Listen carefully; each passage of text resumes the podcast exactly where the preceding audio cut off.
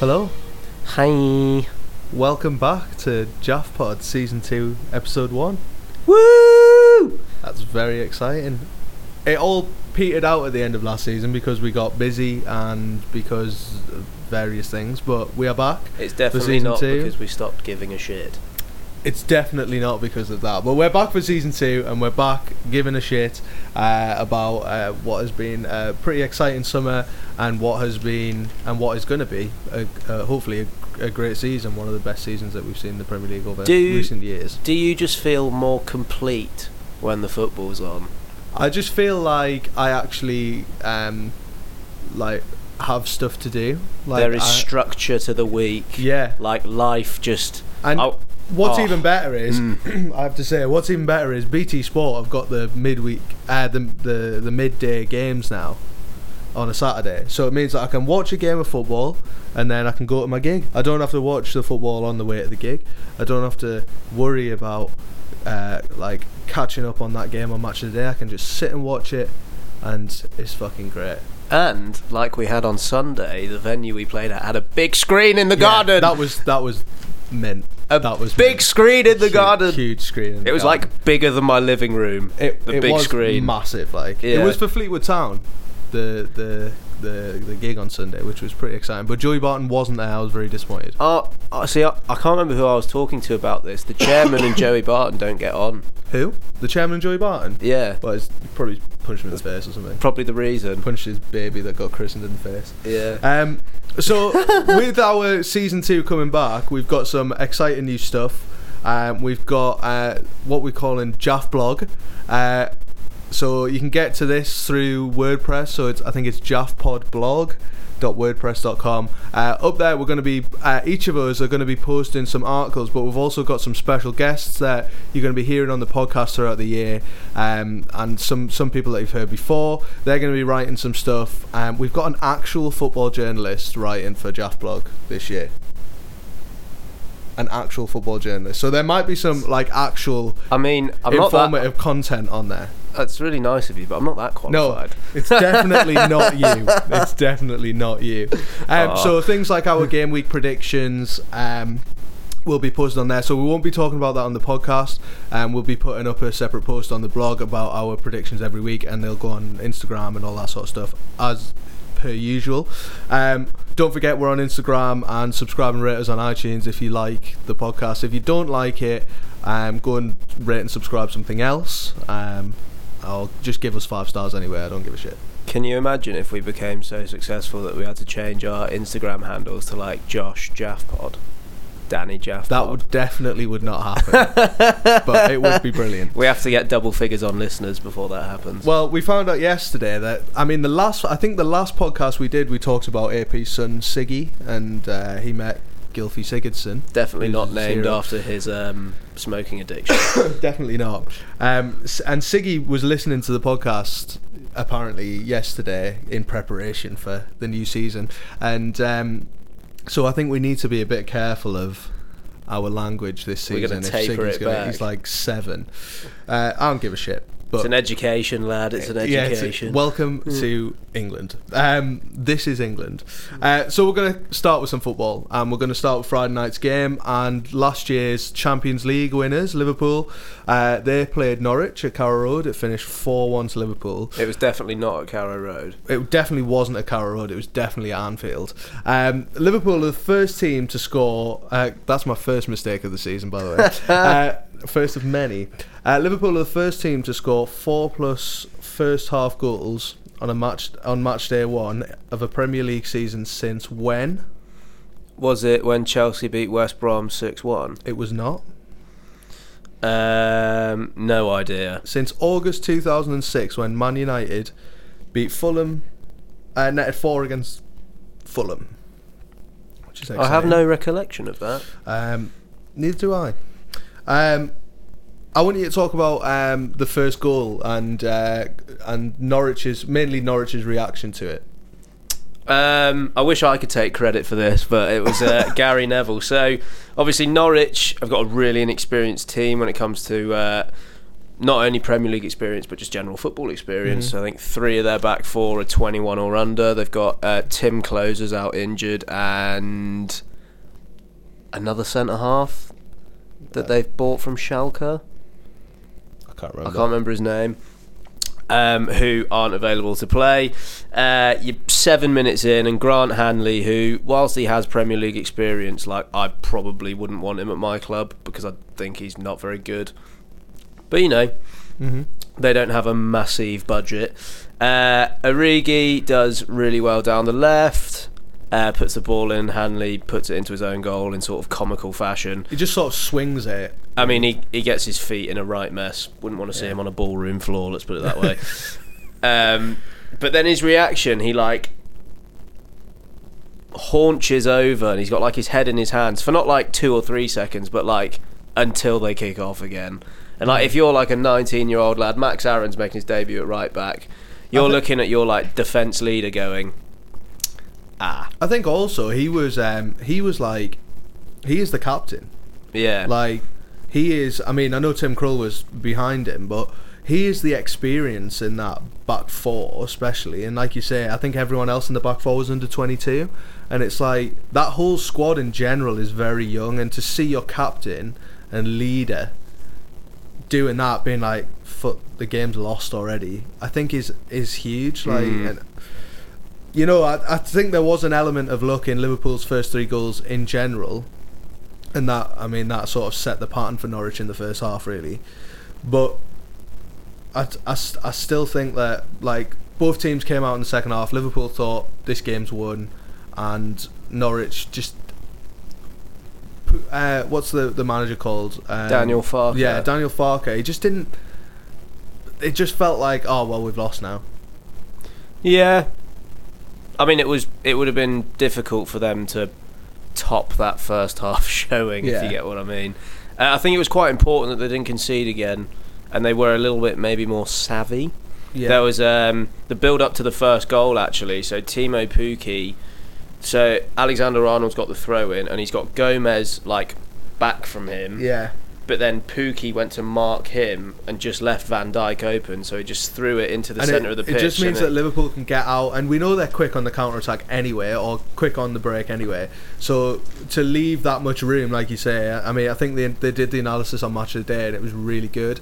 And I think you could see like how much room Pukki actually left for that. However, like um, I thought, I thought, I know we haven't talked about Liverpool's fourth goal, which I thought was excellent. Mhm. Um, but the I thought Norwich's goal was, was great. He took his chance really well. First Premier League goal, I think first shot on target. It even. is. I've got a stat for you. He scored with his first shot on target for the eighth successive season.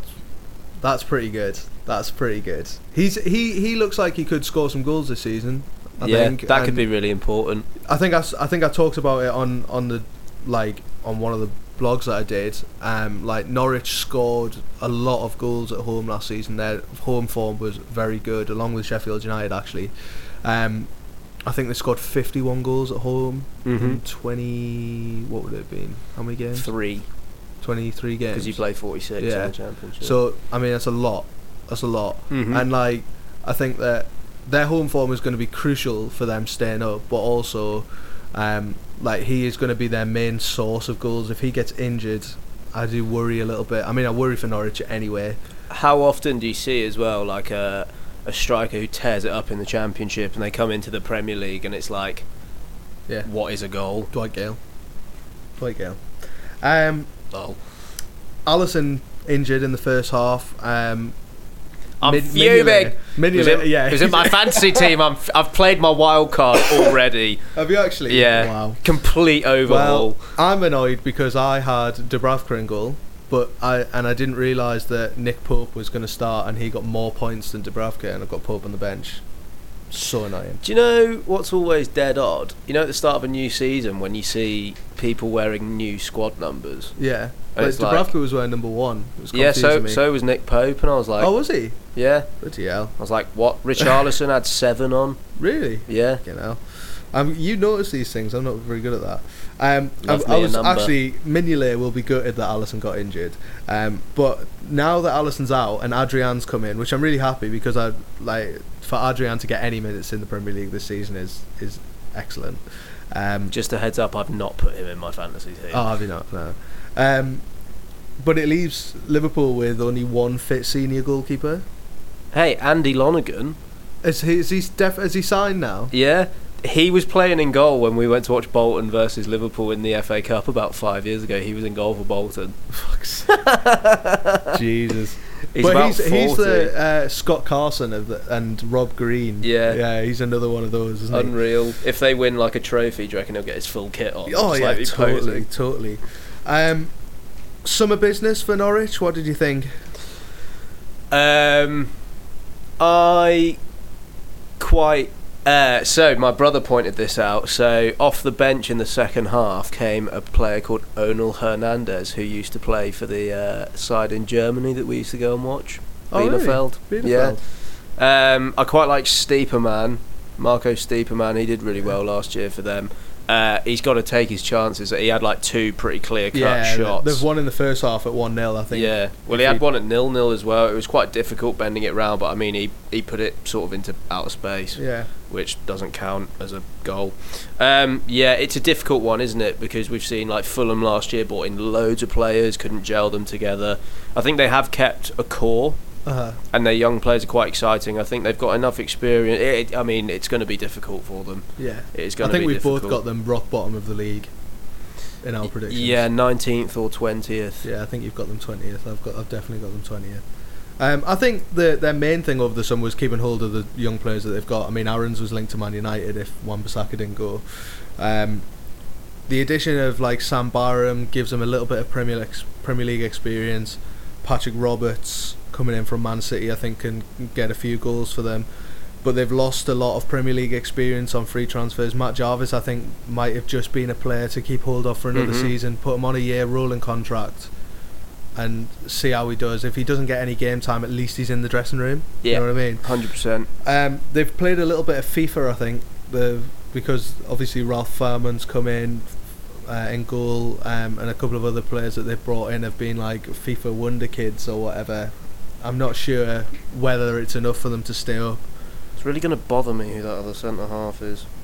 Oh well. Um, classic. Um, I, I just don't think they've done enough to survive this season, personally. Um, Liverpool, they haven't done it, anything really, have they? Um, no. Do you think? I think Origi showed like how how valuable he can be. Yeah. And that's sort of going to be like a little signing for them because he, he didn't play until he, until like the sort of back third of the season last year. And do you remember in the 2014 World Cup, like he he was like Belgium centre forward, and they were like, this guy's going to be amazing, and then he's just he's not really played. Do you not think though that obviously Man City have strengthened? We'll talk about Man City uh, next, but Man City have strengthened, and Liverpool haven't. Do you not think that it's just put Man City further ahead? I, I, I personally feel like the front three of Mane, Origi, uh, Mane, Firmino, and Salah, they're so important to Liverpool. Liverpool have had two seasons where they've been very lucky with injuries. They haven't had any, pretty much. Alisson's obviously gone off in the first game, big blow for them, right? Those front three have played all summer. They've played all of last season playing really well. They've played pretty much all of the summer, and now they're coming into a new season. I feel like Liverpool. I, I've still got Liverpool to finish second, right? But I feel like until maybe the back end of Christmas, the Christmas period, end of January sort of time, we're going to see this free flow in Liverpool that we saw last season. I just think legs are going to go. I, I don't think they've got enough depth in their squad to really maintain that push until the end of the season. Don't get me wrong, they've got an amazing squad like Salah, Firmino, Mane, Origi, um, like Oxley. Chamberlain coming back, Shaqiri, Lallana if he can stay fit. Young Adam Lallana, quote Glenn Hoddle, yeah, turned 31 last week. yeah, nice one, classic Glenn. Glenn Hoddle. Um, but these players, like, I just think there's up front and up top. When you think about the players that were available that they could have brought in, if they just spent a little bit more on, but Coutinho or, or Dybala was available, obviously. Bale. A Bale, Icardi available. We'll talk about Icardi a little bit later.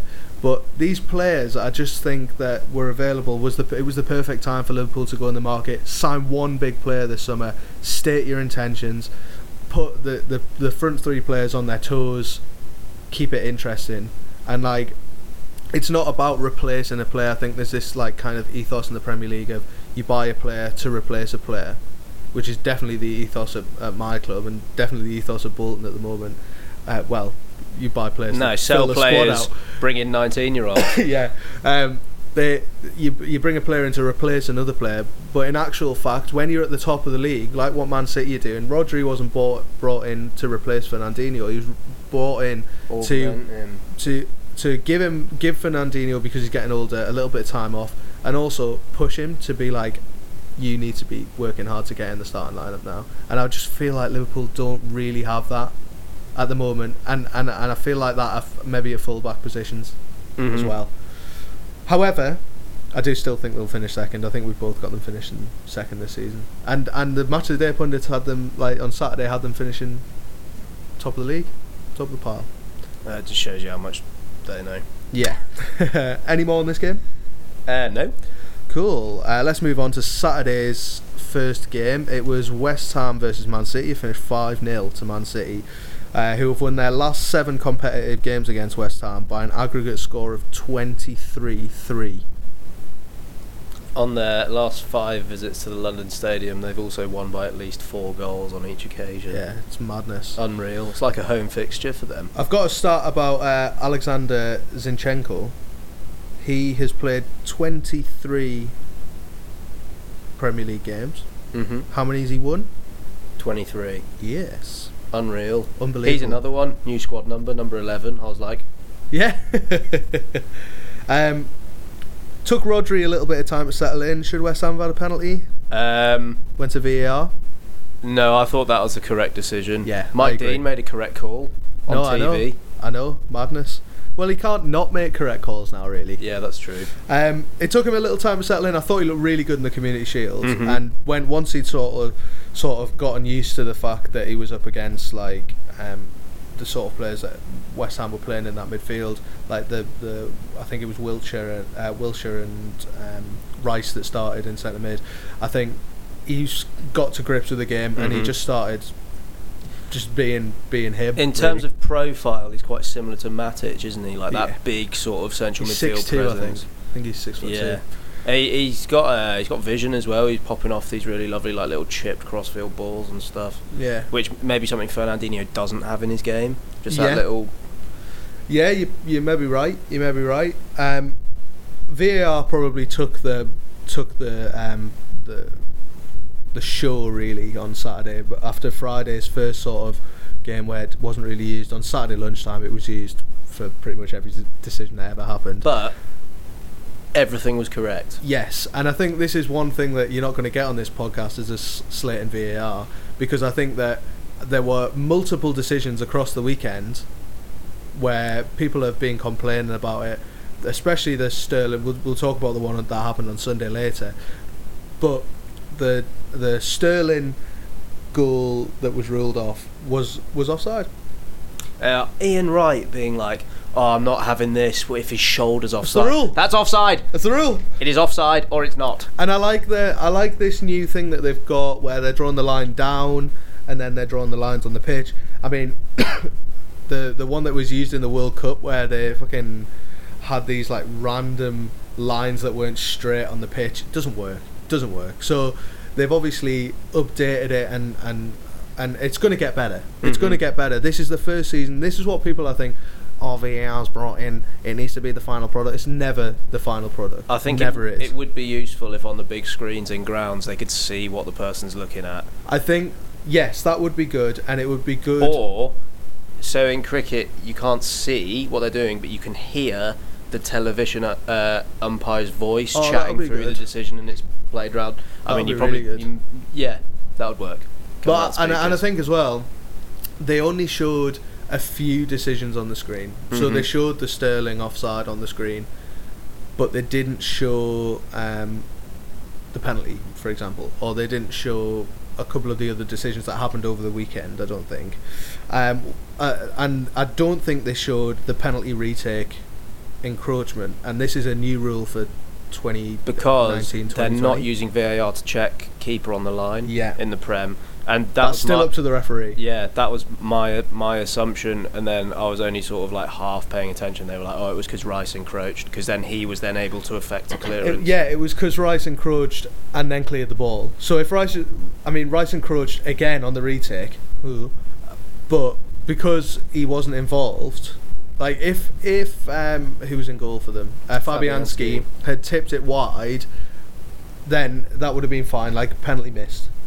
But because Rice encroached and then cleared the ball, that is when there's a problem. Um, I thought again, totally the correct decision. That's the rule. That's it needs to be enforced. Um, Sterling scored a hat trick.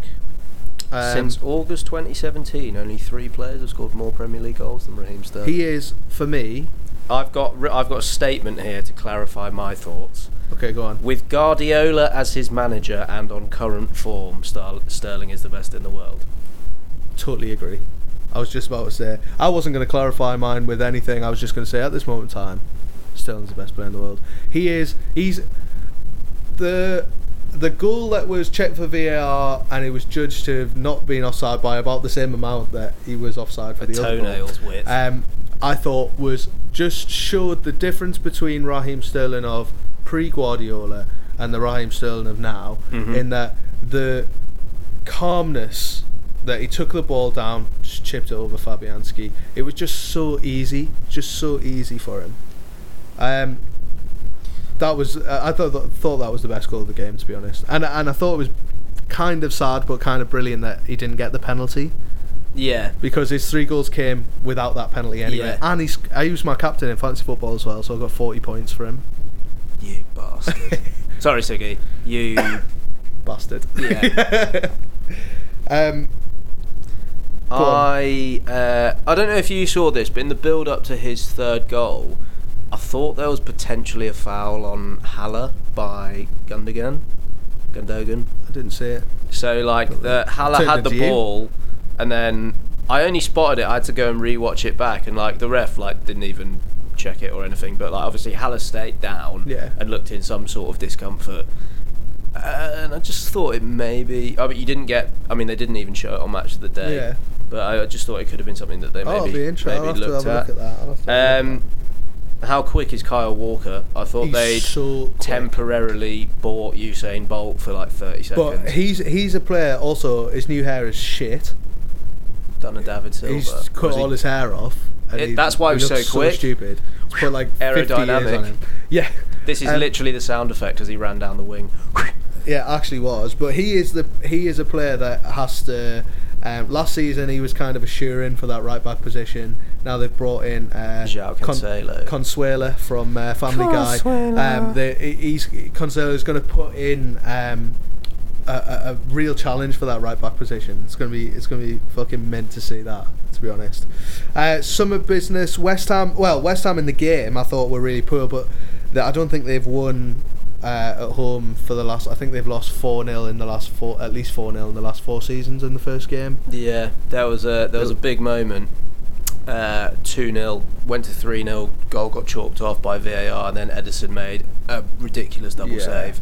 That's why he's better than Alisson. Yeah, Because I agree. yeah, I agree. no look passes. um, West Ham's business over the summer, I think, has been all right. To be honest, um, they've done a good thing letting Arnautovic go, but bringing in uh, it's not Haller, is it? That's not how you say it. You say it, that, that's how you write it, but it's like Haller or something like that. But we're gonna I'm call him English. I'm going to call him Haller. Yeah, Haller and Fornals coming in, I think it'll be good. Whether Haller settles in and is able to score the amount of goals that they haven't had a 15 or more goal scorer for 20 years since Paolo Di Canio, so it's going to be interesting to see if he can score the goals that Mhm. mean that West Ham can push on from last season because I thought they had a good end to the season last year, and they've managed to keep hold of Rice and Diop and all those guys, which I think is good as well. How do you think they've fared? Um, saw Pellegrini said they've they've now got three centre forwards vying for one spot, which is going to be good competition wise. I think fullback's an area of weakness for them. I think Fredericks and Cresswell are like how Cresswell has England caps Like I just No, I I, never rated him at all. Uh, they yeah they get overrun quite easily in wide areas. Yeah, and I Um, think it would benefit them to play a five at the back, like a Mhm. proper five. Um, because Fredericks played when he played for Derby was playing in a five, I think, and he was kind of up and down as a right wing back. Um, and he played quite well. That got him his move to West Ham. mhm. Um, but I think we raised question marks over that signing last year when they when they made it. Personally, I think they've done good business, but there's still work to be done. I don't think any team in the league has has had a perfect window. To be honest, like I don't think there's any team that I would say you got everything that you needed this window, and, I, and I, I don't think I've been able to say that about a Premier League team for for a while. Yeah. Um, Man City have had some big outgoings, um, but the arrival of Cancelo and Rodri, I think, is, is exactly what they need. More competition in those areas where they need it, really, right back and, and centre midfield. Um, and they've kept Silva, Bernardo Silva, uh, Bernardo Silva, sorry, Sterling, um, De Bruyne, all these players that were kind of linked with linked with like Real Madrid, Mhm. Barcelona's of this world. Um, I think they've had a really good window. Not perfect. I still think they could have brought in another attacking, out and out attacker, Yeah. um, out and out striker. Well, uh, well, they've got two to choose from. Yeah, but I mean we've seen that Aguero's had injury problems and his has gone without goals last season. I know they've got goals everywhere on the pitch, so I- I've got a stat for you about Gabriel Jesus. go on. It's uh, in his last ten starts for Man City. He's been involved in 18 That's goals. so good. He is an unbelievable 13 player. goals, five assists. I think the other place where I thought they could could have improved was centre half, and they missed out Mhm. on Harry Maguire. Do I think that they desperately need players in those positions? No. Do I think they would? It would help them in the Champions League to get another centre half in. Yes. Mm-hmm. However, I think they've they've had a really very good window. To be honest, they got rid of, rid of a lot of deadwood as well in the in the squad off the wage bill, which is nice. Just to uh, prove my point about their centre forwards being great, that was Aguero's seventh, seventh opening day goal. Yeah, he's unbelievable. He is. Uh, we've had some amazing Premier League strikers, but he is up there. Yes. He is up there in the top three or four Premier League strikers ever. I would say. Um, anything else on that game? No. All right, let's move on uh, to the first ever top flight meeting between um, Bournemouth and Sheffield United, uh, which finished ones each. Um, they've met in every tier of English football, interestingly. Um, I have another stat for this game. Oh, I forgot to say, Raheem Sterling's the first player to score a hat trick on the opening weekend of a Premier League season since Uh, is it Didier Drogba in Yeah. 2009? 2010 Ten, versus close. West Brom. Um, Billy Sharp's goal came with his. Uh, Josh is just dancing. Billy Sharp's goal. Drogba's celebration? yeah. Billy Sharp's goal came from his first ever shot in the Premier League in his third appearance, which is interesting. Um, two scrappy goals, I thought. What a fairy tale goal for Billy Sharp! Yeah, like totally. well documented, like what what happened to him in like his personal life and stuff a few years ago. I just think he's a like that's a that's a like a happy story from football. Yeah, totally, totally. And I thought Sheffield United overall played quite well. I thought in the first half they were a little bit kind of um, what's the word I'm looking for? Kind of um, like holding back a little bit. I felt they were a Mhm. little bit nervy, a little bit um, kind of they weren't playing the same sort of football that they were playing last season in the Championship. Um, do you think they can still play the similar sort of style with those two attacking centre backs in the Premier League this season, or are they going to get caught out? Uh, they need to pick and choose who they play against. Yeah. Against the the top six, no, definitely don't do that. No. But, but like they, they pulled up a like a screenshot on Match of the Day, and it was like both their centre backs and both their wing backs were like in the box attacking. Yeah. It was like, um, It's going to be interesting, but I think this was a game that Bournemouth should have been targeting because they need to push on again from that season. I feel like Bournemouth are they're like a sort of uh, like a married couple with the Mhm. Premier League in that they just they got here. It was a, it was amazing. Their wedding day was amazing. Their inaugural season was amazing, and now they've just settled down and they're just sort of ticking along. And like I feel like their summer transfer business was was fine, not amazing. They didn't get everything that they needed. They're just sort of ticking along in the Premier League, and I don't feel like there's any ambition for the club to push on. I don't feel like there's any ambition for the club to um, expand the stadium or do anything that is going to really. I would say that they are an established Premier League team, and that has Mhm. been the goal for the last few seasons. But now is the time that they need to say, right, we need to do something about expanding, getting a bigger fan base, and doing something globally that is going to make people go, fucking hell, Bournemouth, the Premier League team, Bournemouth. I think we see them as like, we still see them as like, oh, plucky little Bournemouth. Like, but actually, they've got probably, I would say, probably one of the best managers in the league. Um, they've got a, a very good squad. Players like Callum Wilson, Ryan Fraser, um, all of these guys now brought in Philip Billing as well, which I think is a great signing. They have these like they have the um, this is the time for them to push on and sort of start attacking those seventh seventh place. I think they finished eleventh last season, twelfth maybe. Now is the time to push for top half. Make sure that you're getting in there, and you can start pushing teams like Wolves. And I'm not saying that it's going to be easy because their revenue is going to be a lot smaller than Mhm. teams with big stadiums. But if they invest in the stadium, they're going to bring the money back. If they invest in pre-season tours abroad, I know it sounds stupid, but if they invest in a pre-season tour abroad, and they start gaining a fan base in China and stuff like that, like they're gonna be able to start to compete with maybe the the other teams that are in the league around that position. They're in a really like fortunate position as well because like they're a one club town Yeah, and it's like it's a big uni town. Like that, that there's a big opportunity there for them to make a lot of money and stuff. and they're not gonna go down. They, they're Famous last the words. famous last words. They're not gonna go down. Their manager is good enough to keep them in the league. Their squad is good enough to stay in the league. They've got a striker that scores goals in the Premier League. Mhm. Teams that have strikers that score goals in the Premier League don't go down. It's just a fact. They're pretty good unit at the back. They've got a good, that famous English defender Nathan Ake. They've got him at centre back. They've got a good spine up that team, and I just feel like with that, then it's not they're not going to go down. So why not use this time? Even if they said, right, this is an interim period for the club, we want Eddie Howe to stay, and this is going to be, we're, we're going to show our um, like ambition to move forward and move forward as a club. I know there's probably people listening to this that are going to think Bournemouth are just happy being in the Premier League, but now they've been in the Premier League for like three years now. They think this is year four. This is the time to like push on and start to really show what they can do. If that makes sense. It's it's amazing that they're still there, but they need to push on. Bearing in mind they're playing a Sheffield United team that have just been promoted, have a bigger stadium, arguably a bigger fan base. They're in a shared town with, and they're two big clubs. And Bournemouth are coming up on the amount of time that they've both been in the Premier League. Pardon me.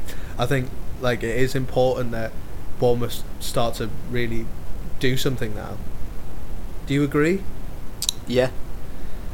Um, summer business from Sheffield United. I nearly did a Gary Lineker there. Call them Sheffield Wednesday. I've written here. Lineker has a mare on match of the day. Victory for Sheffield Wednesday. yeah. I don't know how Sheffield Wednesday got on at the weekend Do- actually. No, but neither do I. Sheffield United drew. They definitely didn't win. Yes, that's true. You looked at me so confused then. I did. Um, how do you think they've done in the transfer window? Um, can I answer that question in a few weeks when I've like actually paid attention to them? Because I don't really watch the championship anymore. Okay, fair. Well, I never watched I will give some insightful information. Is it them who's got Ezri Konsa, or is it Villa who's bought him? I think Villa. Yeah, don't Maybe listen to wrong. me. I should have probably looked into their Um, squad. Oli McBurnie they've bought for 18 million. Yes, bit of a gamble, Yeah. but equally you it's you need you need a striker. So. Yeah. Um, I think that they've made two very good signings in Phil Jagielka offers them Premier League experience. Yes, He's obviously definitely. going back to the club uh, that he knows pretty well, that he grew up playing for, I think. Um, and they've brought in Ravel Morrison as well, kind of a wild card signing, but on a free transfer, I think it was. So it's Mhm. going to be, um, I think it's a no risk move really for for him, t- touted as a like a wonder kid when he was at Man United. So we'll see what happens. I think they've done well in bringing a little bit of Premier League experience.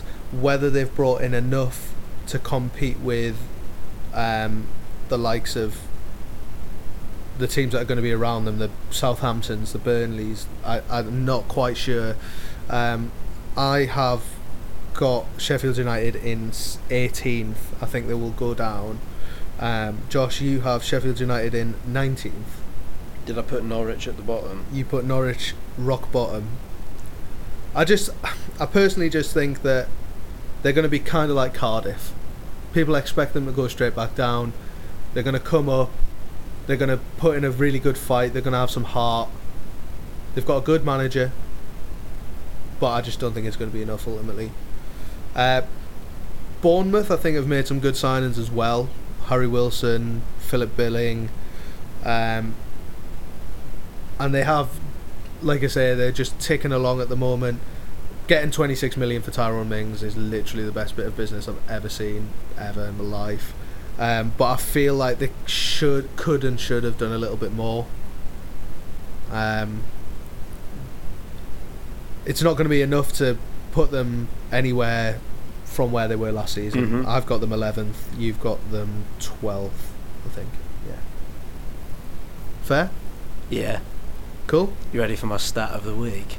Right. So this is a new thing that we're going to be doing. Start of the week. I've actually got a stat that's not the stat of the week, and then I've got a stat that's the stat Josh. of the Josh is going to be. Josh is our stat man. If you've listened to the podcast before. Josh Budding is our stat man. analyst.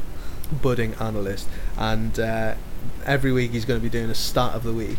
and then Well- at the end of the season, we might see which one uh, which one was my favourite stat. Okay, well here's one that's not the stat of the week, but a little little uh, starter plate for you. Uh, it's Chris Mepham who scored for Bournemouth has scored two professional goals in his career, and they've both come against Sheffield United. It's a, that's a good stat. But my stat of the week is uh, no one has scored more goals in English football across all four divisions since 2005 than Billy Sharp. You texted me that stat last night. It was, I was very impressed. by that. 219 That's career very goals. very good. Um, Stat of the week. right, I'm just going to cut that out and have that as the uh, have that as the jingle. Um, all right. Any more on, on that game? No. Cool. Uh, so our next game is Burnley versus Southampton. It finished 3 0 to Burnley. Uh, five of Ashley Barnes' 34 Premier League goals have come against Southampton, which is 15%. Uh, he scored each of Burnley's last four against uh, the Saints in the Premier League, which is pretty good. Um, VAR, ch- VAR check on uh, Chris Wood's goal, goal. I think brilliant linesmaning. yeah. Abs- like we do not give them any credit on this. Normally this. they're fucking dog shit though. I hate as well. They turn round and they're like gesticulating at the Yeah. linesman, but he's made a brilliant decision. Yeah. I mean, watching him trying to like sprint and keep up was hilarious. Yeah. Flag up, unreal. Yeah, it was a great decision. Great decision. Um, and I thought Barnes' the first actual goal, Barnes' goal, um, was was very well finished. He's hit it on. I think Angus Gunn will be disappointed. It was straight at him. I and think he he'll be disappointed, but I think they'll be more disappointed that the defenders for the whole game, Southampton, were just absolutely awful. Like their positioning was terrible. Was it Vestergaard that was playing? Yeah. He was just dreadful. Like he just like any time the ball came into the box, he was like, um, "Have you seen the BFG?" Yeah, the new one or the old one? The old one, Yeah. the good one, right? So you know the all the giants that aren't the BFG and they all walk around. "Uh," that that's that was Vestergaard against Burnley. Like he's just walking around like, "Uh, look at the football, look at the sky. It was ridiculous. Like he was so bad. He was so bad in that game, and like that happened not just for the first goal, but for the second goal as well. Like it was amateur. It was amateur defending for the whole game from Southampton. Like and the despite po- that, they could have they could have got something from the game because they had plenty of chances. they had plenty of chances. Redmond's shot. Uh, I don't. I don't like. The, I don't like their away kit. It's a Do you not? The black and yellow? Ah, you see, we'll disagree for the first time this year on that. I really like it. It's just a bit garish. They look like a horde of bees. I like it. I like it. Um, and I thought the third goal, Good, Good, uh, Gudmundsson, was brilliant. mm-hmm. Yeah, Um, great finish. And I think the defensive display by Southampton was summed up by that hospital pass that was played back to Angus Gunn. Um, like after the third goal had gone in, I can't remember who it was. Just passed it back to the keeper, and Ashley Barnes was in for his hat trick. And I was like, "Y- that is literally the stupidest thing I've ever seen. I don't think we'll see a worse pass than that this season until we talk about Newcastle. Um, summer business for for Burnley. How do you think they've done? Uh, I think Drinkwater on loan's a shrewd move. Yeah, Um, Nick Pope will be like a signing. yeah. I think I think Unreal. to be fair, the loss of Tom Heaton is kind of. It, Dyche will be disappointed that he's gone. Was that up to him though, or is he? well, that's the question that you've got to Because ask. that that's a big vote of confidence in Nick Pope, Yeah, which will, huge. which will be buzzing for him. Erik Pieters, I think, is a great signing. yeah. uh, Jay Rodriguez coming back. Yeah, just gives them gives them that option off the bench because they'll probably start with Barnes and Wood in most games. They're like their two Mhm. big men up front. And they've gotten rid of some a couple of players as well that weren't really getting in the team. Crouch and Danny Ward and uh, Stephen Ward, sorry, and Anders Lindegaard have all gone.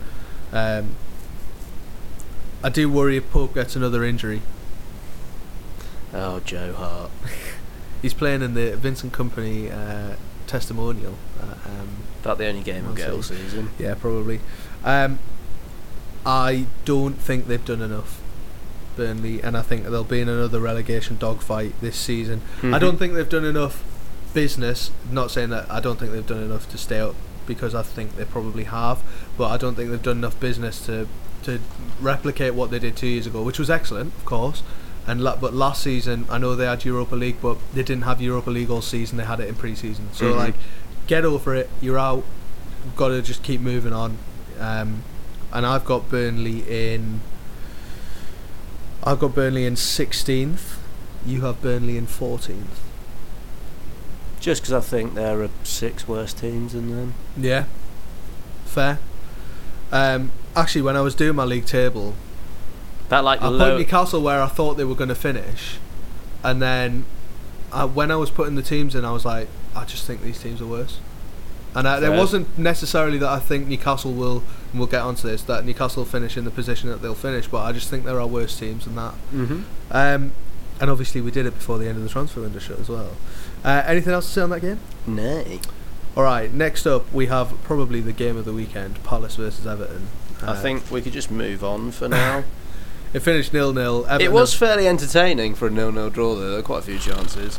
Everton have drawn the first Premier League game of the season in six of the last seven seasons. Um, I think the thing that we want to talk about the m- most, or to start with, is Zaha.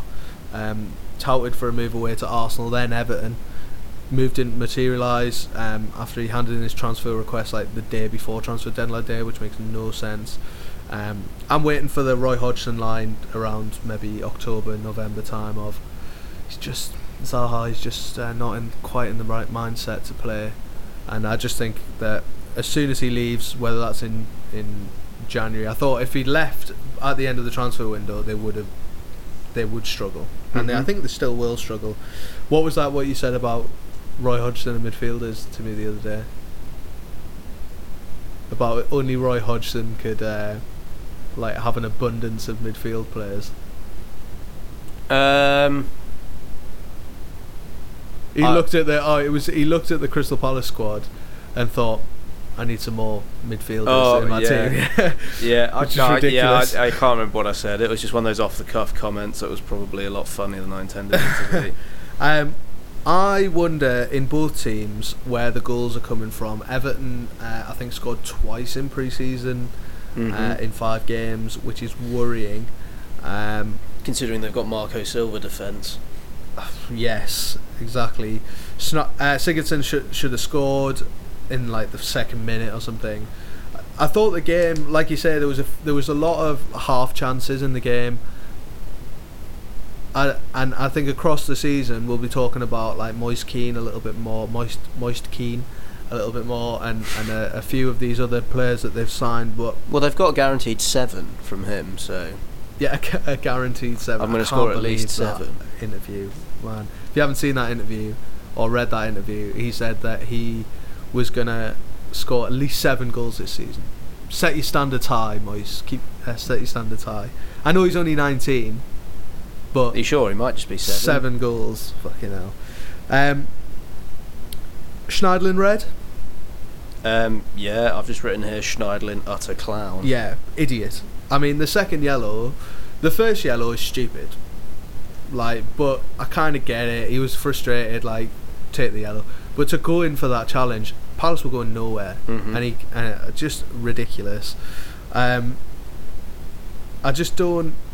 I don't see when I watched the highlights that I watched of Everton. I didn't see a huge game plan. It's a game they should have won. If they're going for seventh place or higher, they spent 118 uh, 118 million pounds. Yeah. They should be going for the. They, they obviously are wanting to push for top six. I just wonder. That's why I they buy players like Alex Iwobi. I just, it's just not good enough. It's just not good enough. Like I just wonder what Marco Oh. Silva's doing. He is my tip for the first manager to go. to panic buy. Because a panic because they, buy. they didn't get Zaha. yeah, it's a panic buy. Hundred percent panic buy. Thirty-five million. Thirty-five million. That Madness. awkward moment when you lose the receipt. Yeah, I think in terms of their business this summer, Everton, I think they've done some good business. I think people are a lot of Everton fans that I've spoken to have said, "Oh, we're not that bothered about losing Idrissa Gueye. He was always going to go 30 million to PSG." I think it's a huge loss. Yeah. Personally, I think he's been one of their better players for the last few seasons. cheap as well for like a Yeah. midfield enforcer. Totally. However, Fabian Delph can stay fit. They've brought Andre Gomes in permanently. Um, Gib- uh, Djibril Sidibe from Monaco, I think, is a, is a astute signing. World Cup winner. yeah, he'll do some good. Um, he, he'll give some good co- competition for. Um, is it Coleman that plays on that side? Um, but the I, I, I've literally written the first line of my transfer thing on the blog is the panic buy of Alex Iwobi at the end of the transfer window has confused me. Thirty-five million pounds for a player who is realistically a one in ten player. Uh, Yeah. one in ten is, odd, is an odd move. Um, they've brought in some good players. They've panic bought Iwobi, which dropped them down. They've let some again. They've let some players go. Idrissa Gueye being the main one, but they've also got rid of James McCarthy and all these guys that weren't playing, which I think is good. And uh, Ademola Lookman to Leipzig. I think is a good move for him, and I think Everton just he wasn't going to get game time Yeah. at Everton. Do I think that they do I think that I would have kept if I was Everton manager? Would I have kept him and not bought a Wolby? Yes. 100%. Um, in terms of Palace, um, I mean, obviously their biggest thing was was Keeping, keeping Zaha. Zaha. But what do you think about their other business? Uh, they lost Wan-Bissaka. That's that's going to be a big loss. Have they brought anyone in to replace him? Uh, They got Martin Kelly and Joel Ward. They've brought in no, they they brought in. Um, uh, I don't know who they brought in actually. I mean, obviously you can tell because we, but I, I, I think that they, obviously their huge thing was keeping Zaha, and but I think that his attitude might be a bit of a problem. Like, I do wonder if he'll stay in January. Obviously, he's handed in his um, Well, he didn't start, did he? So that like you, he's a nailed-on starter, and he didn't start. So you wonder why that was. They, they just didn't. um, I mean, when he came on, they um, they looked much better. Like he, they nearly he nearly helped them score. However, before that, they just didn't look like scoring at all. They brought in James McCarthy, Jordan Ayew, Victor Camarasa on loan, Stephen Henderson, Gary Cahill, of course. Um, I think that they've. I mean, the Jordan signing, he was their main signing. They've spent like seven million pounds this summer. It's just not enough. I've got them in seventeenth, I think. Uh, you have them in fifteenth, so we think they're going to be sort of in in and around that relegation Yeah. battle. Um, right, next game, Watford versus Brighton. I'm surprised we got that much on uh, on that game, to be honest. Watford versus Brighton finished three 0 to Brighton. Andone's goal came with his first touch of the game. Uh, 62, 62 seconds. yeah, after coming on. Uh, Graham Potter in at Brighton. Shrewd move. I think it could be one of the success stories of the season. It was interesting. He has a degree in like um, Not only a degree, but a master's. in like man ma- in like man management or something. yeah, like emotional management. Yeah. Or something. Um, some of the stuff that he did at his old club was a bit weird, like Ballet le- le- performances. Yeah, and like learning about like elks or something. Um, it was so weird. Um, He's made a difference because that was Brighton's fourth away win in their last 33 away games in the Premier League. So do I think it'll last? No, personally. Uh, however, I thought they played well. Um, Murray's handball is the big call. Um, the VAR check on the oh, from, the free, kick. kick. Pereyra's reaction is disgusting. Yeah, and that for me uh, was enough to not give Watford the penalty. Yeah. However, what is he doing? It was handball. huge grey area in the new rules.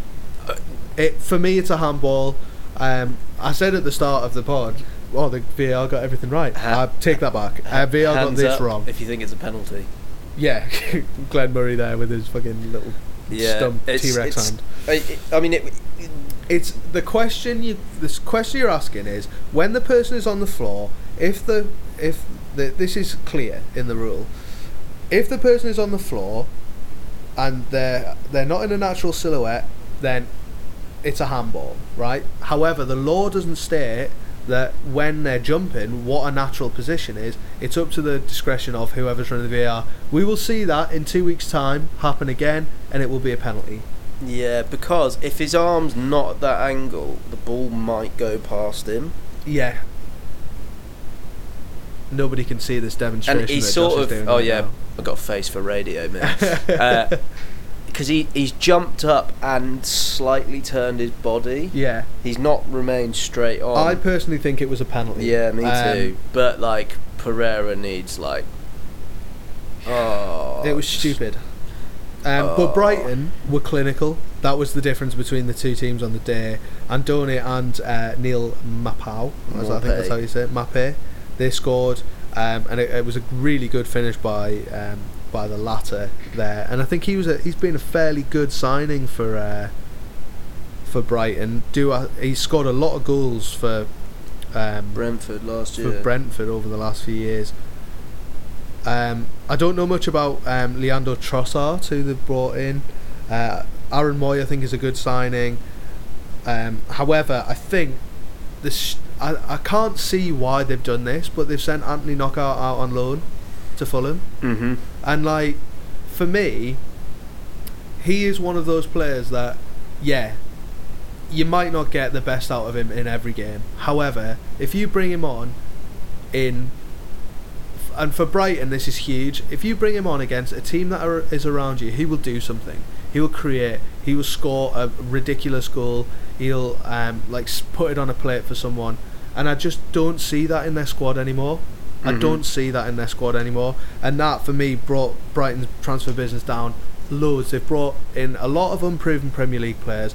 Aaron Mooy is a great signing, but they've brought in a lot of other unproven Premier League players. I just don't think it's enough. I think we've both got Brighton to go down. You've got Brighton in 18th. I've got them in 19th. We'll Would you change your mind after that first game? Yeah, maybe because I'd forgotten that Graham Potter was their manager. to be honest, Yeah. that's how much I paid attention to them. Um, I think it's they're going to be there or thereabouts for the drop. Yeah. I think Definitely. they'll We be in a relegation see. battle. I like their new kit, though, darker blue. Yeah, it's it's nice, quite nice. nice. Thinner stripes as well. It's good. Javi Gracia is the first Watford manager in seven years to make it into a second season. they love sacking managers. Um, well, clearly it works because I don't normally get trolloped on their first game of the yeah, that's true. Um, anything more on that game? No. Um, right, late kickoff on Saturday was Spurs versus Aston Villa. Finished three one to Spurs. Um, Grealish uh, has played in his last nineteen Premier League games. How many has he won? Four. None. How Um, many has he drawn? None. None. He's lost each of his last 19 Premier League games. It's a record. He was playing a bit deeper. He was, um, and I've never screamed at the telly so much when he decided that he was just going to dribble out of the penalty area instead of just smashing the shit away from the box. And he was like, "You can't do that in the Premier League. You can't. That's the difference. That that clip there. If you show in a newly promoted team the difference between the Championship and the Premier League, you show them that clip of Jack Grealish trying to dribble the ball out and being like, "Nah, at least we'll go." You can't do that. So I think he will have learnt a lot from that game. Don't get me wrong, I think Villa have done some very good business over the summer. Again, brought in a lot of players that you wouldn't necessarily say were going to kick on in the Premier League. I think there could be this year's Fulham if they're not careful. I think they've just brought in enough to, to get them over the line. Um, Spurs were terrible in the first half, and actually Villa played really well, and they played some good football, like actual football, Mm-hmm. which was nice. Um, and that Trezeguet looks decent. I mean, the difference between the Villa got, that got relegated and this Villa team is like chalk and cheese. Yeah, totally. And the the the chairman has come out and been defend. Uh, I think he got grilled on Sky Sports yesterday about um, the spending. They've spent a lot of money. I think it's nearly 150 million, Mm-hmm. and uh, he defended it very well and has been very positive about um, Villa and, and saying all the right things and putting. And I just think they're in a good place at the moment, Aston Villa. Whereas I feel like Fulham came out and panic bought last summer. I think Villa have done some astute business this year. They have brought in, a, I think, 13 players, which is a lot. Mm-hmm. And if he decides to just chuck them all in, it's not going to work. But I think Trezeguet looked good. Grealish obviously is, apart from that one mistake, I think will do quite well this year. Um, how do you think they played, especially when um, Spurs levelled it? I think they'd probably just run out of steam a bit because obviously they were defending for most of the game. Uh, in that absolute cauldron that the Tottenham Hotspur Stadium is as well. Um, thought Wesley was a really good outlet for them Yeah. up top, uh, and I think John McGinn's a good player as well. Um, I just think, and Eriksen came on as well and change the game Yeah. for Spurs completely. Like for me, this go this links into how I think England should play if Kane's going to be up front. Kane is a number nine. He's not like a he's not a centre forward that will necessarily create something out of nothing. He needs someone in behind pulling the strings, and that's what Eriksen Yeah. did because. When Ndombele, Winks, and Sissoko started as a midfield three, none of them are creators. No. Really, they're all quite honest, hard-working midfield players. Um, and then we saw Eriksen came on, tried something a bit different, and um, I mean Kane got into Garth Crooks' team of the week, but I mean he he, he just Yeah. buried two chances. Yeah. He, he did what he's on the field to do. He wasn't like inspirationally good, but that's what he does. He's he's an unreal finisher. His Yeah. first two goals at the their new stadium. Yeah, um, and I thought that Villa tired, Villa tired. They're running. They did a lot of running in the first half, and it sort of showed. And and Spurs just They had Hit them. 31 shots on goal. Like you're gonna score. You have Yeah. 31 attempts. What about um, you talked about Ndombele there? You had him as your transfer of the year. He scored. And he scored. Um, transfer of the summer. Um, how do you think Tottenham's business has been generally over the summer? Well, if you're going off the previous two windows, it's been a, uh, a marked improvement because they've actually signed players. Yeah. They've they've got a bit more depth now. Like Yeah. if you look at the list of players that weren't involved and the team they were still able to put out, I think that's gonna. Yeah. I think they need to win a trophy this year. Yeah, definitely. And they've kept Eriksen, Alli Kane, Lamela, all those guys. They've just added Ndombele, um, Lo Celso. Lo and. Sessegnon. If he plays Sessegnon at left back, then Spurs will get relegated this I year. think Sessegnon's been bought for those games when he plays a three at the back. You think? Yeah. I think to, I think he he's He more gives of a Gareth Bale. He gives for them a left-footed option on the left as Yeah. well, further forward. I think he is a further forward player, personally. I still think they needed another out and out striker. I know people will say, "Oh well, when Kane was out last season, Son came in and what what whatever." However, I just think that with players like Dybala, Icardi being available, Mandzukic even, why don't you go out there and just put the money down on a player that's going to challenge Kane? I'm not saying Kane has doesn't have an appetite to score, but what I'm saying is that a player there like Icardi, who I mean, there was a swap deal for Dzeko on the table, which was Dzeko to Inter, and and Inter would give Roma Icardi and 10 million. Like, I think Icardi is a better player than Dzeko. Yeah, yeah, hundred And, percent. and if if Icardi is that disposable to Inter, he can get him for like 20, 30 million. Why wouldn't you just go out and do it? This is what I don't understand. We'll see what happens. I think they've done some good business. I gave them like a B plus as Mhm. their thing. I don't think they were quite into the A category. But I just don't think it's going to be enough for them to challenge for the title. I've got them in fourth. You've got them in third. Anything else on that game? Um, the Tongan left out, even though he was fit. Yeah. This though, this could be a bit of a because so often Spurs run out of energy in about February, and Yeah. if he's doing a bit of rotation early on, then that that could be fair. Yeah, and and I think like this is exactly what we're talking about with um, Liverpool. Uh, it's nice for Spurs to have a bit of like being able to rotate in every area of the pitch, and like Man City as well. They can do that. The teams that are at the top end of the league, they can bring in quality for quality. I think up front they've got that. I think in defence, I think like uh, sorry, not like in central attacking attack like central attacker like Kane, but I think in midfield wingers they've got that option to rotate. At the back, they're starting to get that, and I think with players like Sanchez and that really sort of coming in a little bit more, getting used to the having a year in the Premier League, getting used to it. I think it'll put them in good stead for this season. To be honest. Um, all right, let's move on to Sunday's games. All right, uh, Leicester versus Wolves. It finished nil nil. Um, this is the first ever time that Wolves are playing their first top flight game on a Sunday, um, while the only previous occasion that Leicester have kicked off on a Sunday was in 94-95. Do you know who they played? absolutely no idea. They played Newcastle and they lost 3 1. Oh, for Um, the days. We're going to talk about. Uh, that nothing, nothing really happened in the game, but we'll talk about Wolves in the Europa League in a bit. The one big talking point in the game was the VAR decision to disallow Dendoncker's goal. Uh, Nuno Espirito Santo came out and complained.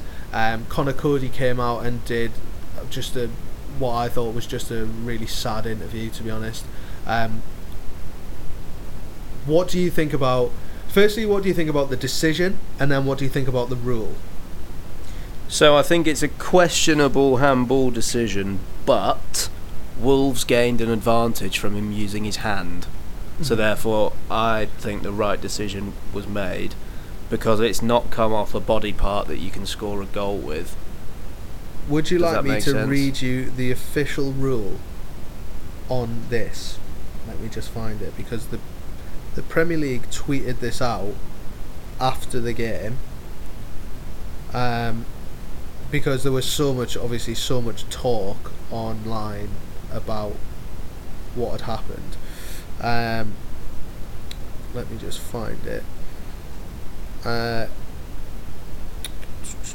this makes for great listening. Hope you enjoy it. Um, it's not actually there.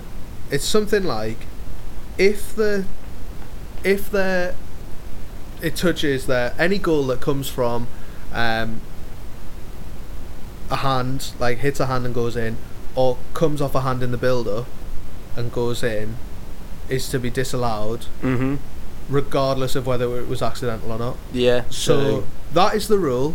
Espirito Santo needs to understand that that is the rule and cannot come out and complain because if that is the shoe is on the other foot and that happens the other way around then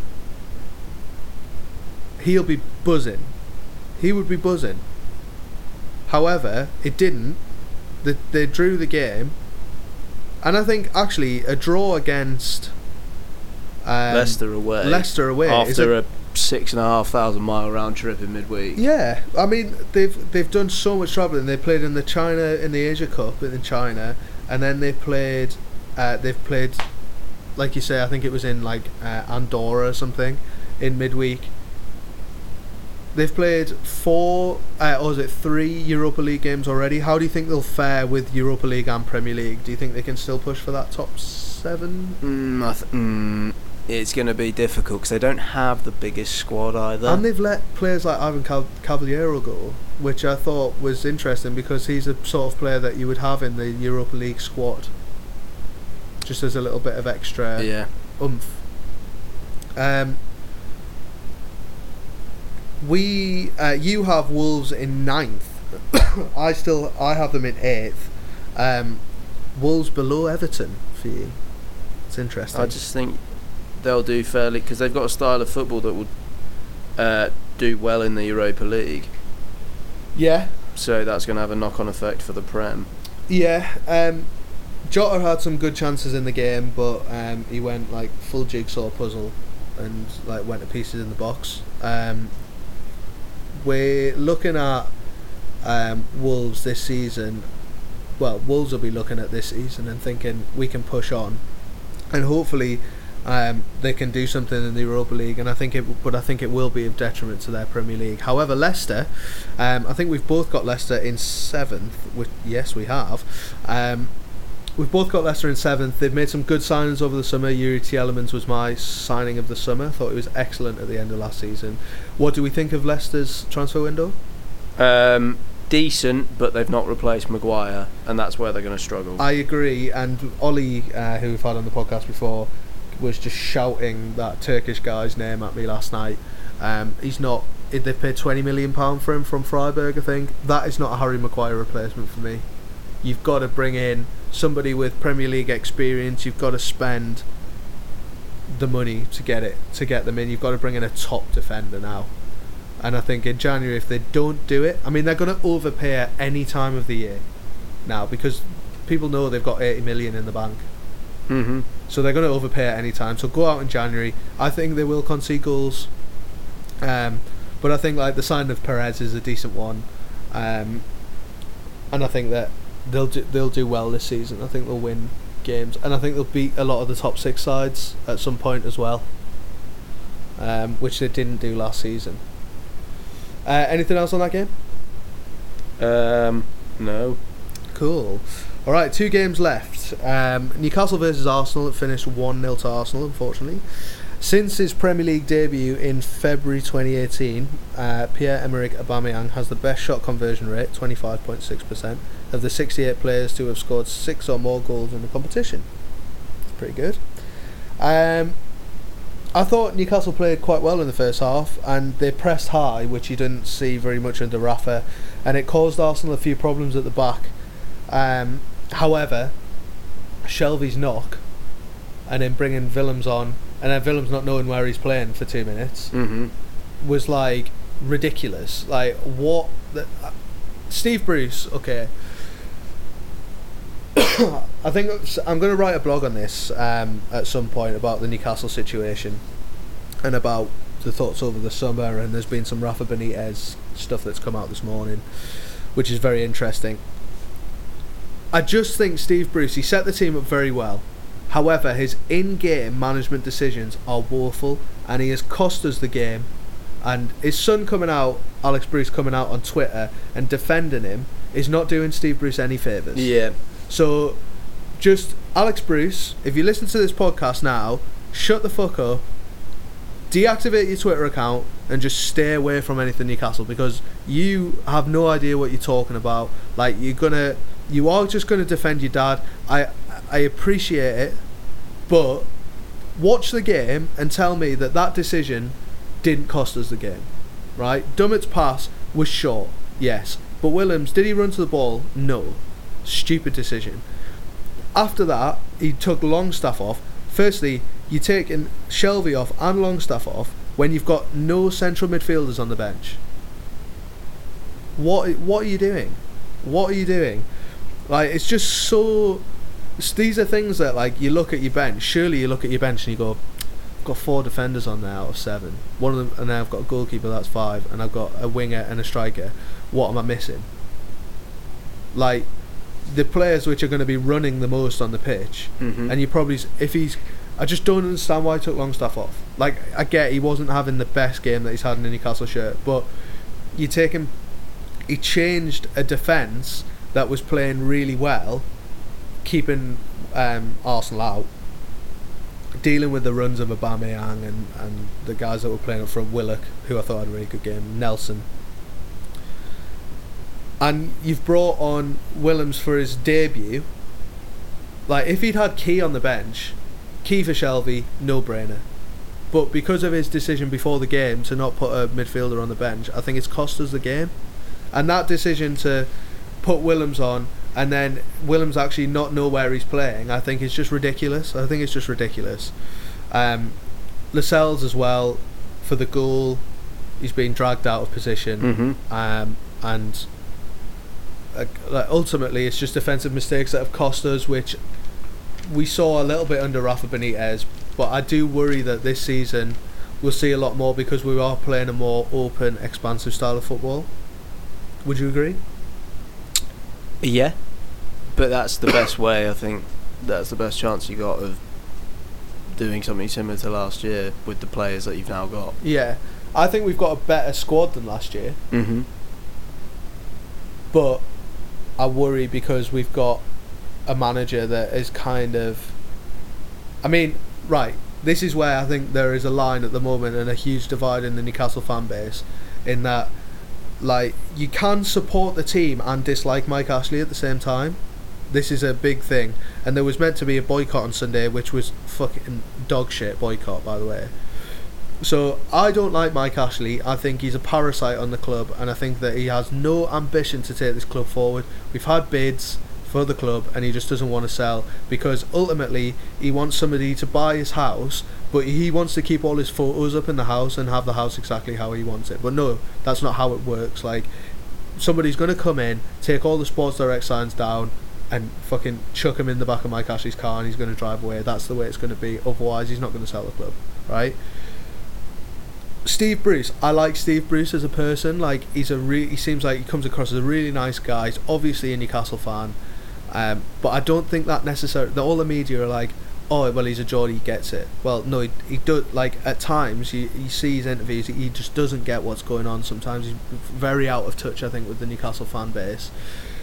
However, I think he comes across really well generally in his interviews. But the problem is that he's making all the boycotts and stuff about him, like, or I can't do anything about the boycotts. Like, um, like they're gonna do what they're gonna do and all this, and it's like, no, Steve, you just need to say the boycotts are happening.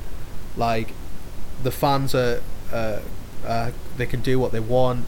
Um, we're we're gonna get on as a team, as a unit, and give them a team that they want to support. And he has, to some extent, said that. But I think at the same time, there's this thing of like, it's him against the supporters. It's not him against the supporters. It's Mike Ashley against the supporters. And I think that's the difference of like where we're at at the moment. And I think, like, it's only going to get worse over the course of the season if the results don't come. Mm-hmm. And he's going to get more and more flustered. And if he keeps making decisions like he is at the moment, well, like he did on, on Sunday, mid game, he's going to lose those fans, including myself, that are behind the team and behind him and want him to do well. He's going to lose that very, very quickly. Mhm. That I mean, my my patience with him will wear thin if we don't. I know this sounds ridiculous, but if we don't get a result against Norwich, I'll be looking at and going, "Fuck!" Like we're in deep shit. I, I think we'll stay up. I think the squad is good enough to stay up. The foundations that Rafa's laid over the last few years is still there. However, I do worry in time that Bruce gets his hand on this squad more and more. I do worry that it's going to sort of start to unravel and fall Mhm. apart a little bit. So we need to get points on the board early. And we're kind of, with St. Maximin, Almiron, and Joelinton up front, I think that we are kind of an unknown force at the moment. Like, and I think that we need to get points on the board early. St. Maximin looked good when he came on on Sunday, I thought. like did. He's kind of Ben Arfa esque. Anyone that's Ben Arfa esque gonna get my, gonna get my vote. So, I think the business that we've done is good. However, not keeping Rafa is is huge. Mm-hmm. I think personally. Rant over. Arsenal. Um, Aubameyang started off his scoring for the season. Um, what do you think of Arsenal's general transfer business? Um, Tierney, tick. Tick. Yeah. David Luiz. Hmm. At eight million, that's that's Tick. tick. Eight million tick, but he's gonna cost you at some point. I've only ever seen him play well in a back three. yeah, or as like a holding midfield player. Yeah. I still think they needed another centre mid, ah, centre defender. Sorry, Yeah. and that that's where I mean I gave them a grade A on my transfer ratings. However, I think the I mean the sign of Pepe is brilliant. Mhm. Seventy-two million is a lot of money, but I mean his goal record last year I think it was twenty-two goals, eleven assists, something like that. And they've got Reiss Nelson available. Yeah. I think going to be. And Willock was brilliant on Saturday. Um, and getting 35 for Iwobi is like genius. Um, but I'd, to get an A star, I think they just need one more central defender, Mhm. like a, a solid central defender. What do you think about the Koscielny unveiling? Oh, Jack Whitehall, his assessment of it was incredible. He was like, if you were going someone like Barcelona, then that would be fine. But you're going to like a Bordeaux. Yeah. Bordeaux, it's like the bargain basement team of like Yeah. French division. Uh, I've got Arsenal finishing in third. You've got Arsenal Arsenal finishing in sixth. Would you change your mind after seeing that display on Sunday? It was very difficult for me to pick four, five, and six in an order. Yeah. Um, they've got a shout of fourth, but yeah. Well, I'll revisit that assessment Yeah. at a later date. I thought they didn't necessarily play that well on Saturday, but they were missing Mhm. mm Kolasinac and Ozil. Um, If I had and to- they didn't play Pepe. If I had to predict where they finish based on kits, they'd be top. oh, They it's are lovely new kit. Lovely new kit. Um, anything else to say on that game? No. Um, all right then. Our final game of the weekend before we finish up um, is Manchester United versus Chelsea. It finished four 0 to Man United, um, which was their biggest over Chelsea in a top flight match since winning four 0 in March 1965 when Matt Busby was manager.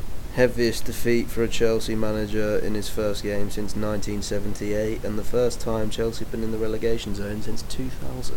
Wow, incredible.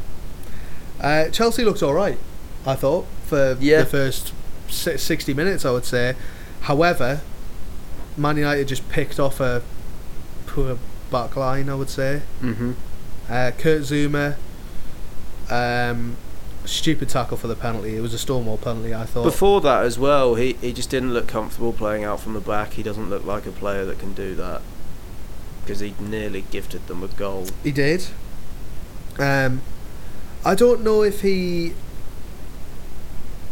He's one of those players, you know, when we talk about, we've seen it with Man United over the last few years, in that a player will come in and uh, and sort of the weight of the shirt will pull him down and he'll get a little bit dejected and sort of the crowd will get on his back easily. I feel like Zouma is one of those players where he pulls on the Chelsea shirt and it's just a little bit too much for him. He was Mhm. he was okay at Stoke. He was very good at Everton, and Everton fans wanted him back. I just think for Chelsea, obviously, there's not much Chelsea can do because they've got a transfer ban. However, I don't know. I just don't think he's necessarily good enough for Chelsea. Um, I thought um, Abraham was played quite well. To be honest, he hit the Yeah. post. For the second goal, Mm-hmm. do you think he was fouled on the edge No. of the box? He needs to be stronger. You see, I'm not sure. Mm. I'm not sure. I'll have to see it again. It was a bit theatrical though. it went was, down. and I think that's what cost him the penalty. Uh, cost him the free kick. Mm-hmm. But I, I do think it was more Maguire on him than him on Maguire. If that makes sense. And so I can see why it wasn't given. I just think Maguire was stronger than him. Yeah. Um, I can see why it wasn't given. Um, but I think that he was he was unlucky because you've seen those given in the past. Those Yeah. type of cha- those type of challenges. Um, I'm really happy for Daniel James though. Yeah, Um, completely agree. but should it have been ruled out? Zouma. Yeah, yeah. So. I've written here. Build up to United's fourth goal. Zouma goes down with a head injury. Game has to be stopped. Yeah. Like Maguire and Shaw were both trying to get the ref's attention, and the ref sort of decided that it wasn't serious enough to stop the game. But how can you? Some of the worst injuries are the ones that you can't see. Yeah. So I don't understand how he's made that decision. Um, I think it should have been, it should have been pulled back. Mm-hmm. Um, but on the flip side to that, I'm really really happy for Daniel James. Um, got his dream move. I think three days after his dad died, to Man United. Um, and I think that in pre-season he's looked very good. And on Saturday when he came on, uh, Sunday when he came on, I thought he looked really good as well. Um, summer business. Let's start with Man United after talking about. Could I just uh, say something about on. Rashford quickly? Yes, go on. Sorry. Uh, so he's only taken four career penalties. Saturday against Chelsea, Yeah, PSG. make it 1 0. PSG, World Cup round of 16 penalty shootout against Colombia, and the penalty for England in the Nations League He scored them all. semi final. Scored them all. Big game temperament. Yeah, big game temperament. And um, I was listening to maybe Chris Sutton That's never a bad uh, a on idea. on uh, 606, and he was saying, "Oh, I don't think Rashford wants to necessarily play out." No, it wasn't. It wasn't. It was Paul Merson. They were sort of uh, on- interchanging though, which was quite he cool. said, "I don't think he wants to play through the middle." And I was thinking, Rashford is an is that player to play through the middle. Like, yeah. he's proven that he's not a winger. For me, he's But I proven mean, that he can't play out there. Martial sort of the same, so they were they were dovetailing quite nicely, Yeah. which was cool. And I think they are good, two good players to play together. And I think now that Martial's got the number nine shirt as well, it's going to give him more. I think I know it's just a number, but to him to have that to be given the number nine, then have it taken away when Ibrahimovic came, I think was like, I think was huge. Mm-hmm. And and and like to the point of like he was going to leave the club, but now Ollie's sort of given him a little bit more creative um, like impetus to go out there and just show what he's all about. And with, I think this season we'll start to see the Martial that we all sort of expected when he signed for Man Mhm. United. Um, Romelu Lukaku leaving for 70 million. I thought it was kind of maybe unpopular opinion. I thought he actually wasn't that bad for Man United, and I thought that they didn't really play to his strengths. And on his day, he's one of the better Yeah. Premier League strikers. Um, But if that's how United are going to play, then he's not going to fit in. Yeah, So, that's fair. That's fair. Do you not think he gives them another option though? And bearing in mind they didn't bring in another striker over the but summer. for the really. amount of money they're paying him, like he probably wants to be playing more often. Fair. And he's the sort of player that a team needs to be built around. I think potentially we might see United bring in Llorente in the next because he's a free agent. Really? Do you think? Yeah, because they they probably need one more forward. I agree. Although he seems, Ollie seems quite happy with um, with um, what's his face, Greenwell, Greenwood. Greenwood. Greenwood, Greenwood. We'll see, won't we? We shall see. we definitely will. Um, I would have loved to see Dybala or Mandzukic there. Mhm. To be honest, um, Chelsea transfer window. Well, not really much you can say, is there? Well, they brought in Pulisic and uh, Kovacic before their ban was put on. Uh, Hazard leaving Yeah. contributed to what was it, 30 goals last season? Yeah. 16, 31, I think, 16 goals, 15 assists. Big loss. well, probably the biggest loss of the summer. Yeah, Um, yeah. I think Lampard's in He- quite a difficult position. he just to be needs to be given a given a chance, really. They Yeah. played. They played quite well, actually. To be fair, they were just a bit naive defensively. yeah, you've got Chelsea in fourth, and I have Chelsea in sixth. I just think that I'm not quite sure that they've got enough to get in that top four this season. Fairs. I think they'll do quite well in the Europa League though. Mm-hmm. Um, anything more on that game? No. All right. Well, a couple of last bits of business to do. Should we Um, put our team of the week on Insta? Save a bit of yes. Well, put it on go go and tell us what is the team of the week then.